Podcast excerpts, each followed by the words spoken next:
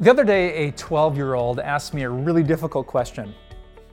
We have these little cards that we leave in our programs during the church services where people can ask honest questions about our church or about God or about the Bible. And this 12 year old left me a really simple, short question. It just said, Why Christianity? I thought that was a pretty good and, and bold question to ask as a 12 year old. He was asking me, as a Christian pastor, why Christianity? Know, I open this book, I say this is the Word of God, but why trust this book instead of the other holy books of other religions? Why Christianity? And I'm hoping to run into him at church one of these days because I've been thinking about an answer that I'd give. Why would we read this book? Why would we believe it actually comes from God? Why would we choose this path instead of another? And let me give you a little hint of what my answer is going to be to him.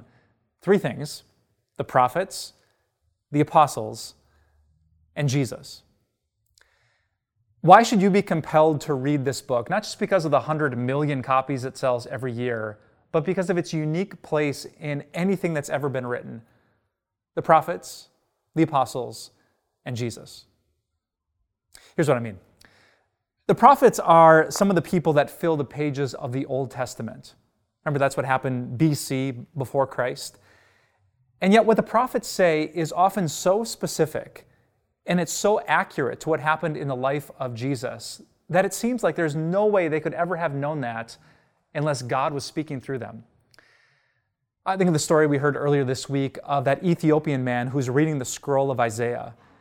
And he was just on that page in Isaiah chapter 53 where it said that the Messiah would come and he would be pierced for our transgressions.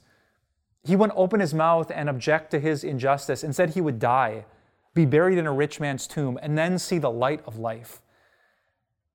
And you have to ask yourself, how in the world did Isaiah know that? How did he know that Jesus would be pierced? How did he know that Jesus wouldn't talk back during his trial? How did he know that Jesus wouldn't be buried in any tomb, but in the tomb of a rich man? His name was Joseph of Arimathea. And how in the world did he know that the Messiah would come back to life and see light at the resurrection from the grave? Well, the easiest answer to that question is because Isaiah wasn't speaking on his own. He had help because all scripture is God breathed. The prophets. But then there's the apostles. 2,000 years ago, if you would have run into the apostle Peter or the apostle John on the street and asked them that question, why Christianity?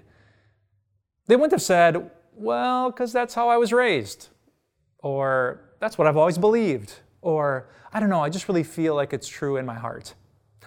Now, do you know what Peter and John would have said? Do you know what they actually said in the book of Acts? We witnessed it, and you did too. When they would try to persuade people who weren't convinced about Jesus, they would not just appeal to personal beliefs or emotional feelings, they would appeal to historical facts. That people of that time knew that Jesus of Nazareth was put on a cross, and not just one or two close followers, but dozens, even hundreds of people had witnessed him alive after his death. Why Christianity? It's the predictions of the prophets, it's the eyewitness of the apostles. And my third answer is this Jesus. In this book, when we read about Jesus, we find something that no one else offers us. We find a God of crazy, relentless, unconditional love. this morning, uh, after I made breakfast for my wife and daughters, I opened my Bible to do a little bit of personal study, and this was the verse that I read. Jesus gave himself for our sins to rescue us according to the will of God our Father. And those words stun me. Jesus didn't give a little money or a little time, he gave himself. He actually died. Why? For our sins. I sinned and you sinned. I was impatient and you were proud. I didn't put my family first you didn't respect your boss. We've sinned in so many ways. So, what did Jesus do? He gave himself. And get this it's according to the will of our God and Father. This is what God willed. It's what He wanted. It's what made God pleased and happy to give His one and only Son so that people like us, sinners like us, could be rescued and one day see the face of God. Who would make that up? What man made religion would say it's just a gift? It's all grace, it's yours through faith in Jesus. So I can't wait to see this 12 year old. Why Christianity? I'm going to tell him the crazy predictions of, of the prophets, the incredible eyewitness accounts of the apostles, and the incredible and gracious uniqueness of Jesus. I hope it convinces him, and I hope it convinces you to read this book, not just today, but for the rest of your life. Let's pray. Dear Jesus, who, who would do what you did? Sometimes at the end of a day, I'm frustrated with myself, and I can't believe I fell into the same struggle and sin again, but you gave up everything and you knew that I would struggle. You knew that we would sin so frequently in so many ways. You knew that we would repeat the same old things again and again, and yet you gave up everything. And Heavenly Father, that was your will.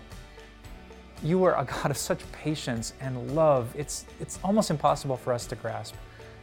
I thank you that you put down the words of love in this book, the Bible. And now I pray, Heavenly Father, that you would help me, that you would help us to open the pages of this book, to treasure it, to meditate on it, and to seek you through it. Our days are filled with a thousand good things that we could do, but never, never, never let those good things take the place of the best thing to hear your voice, to have you comfort our hearts, and in some way through faith to see your glorious and accepting face. We pray this, God, and we thank you for your word. We ask it all today in Jesus' name. Amen.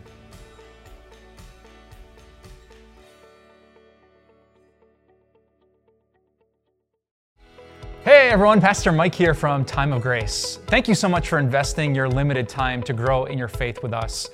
But could I ask you for one more favor?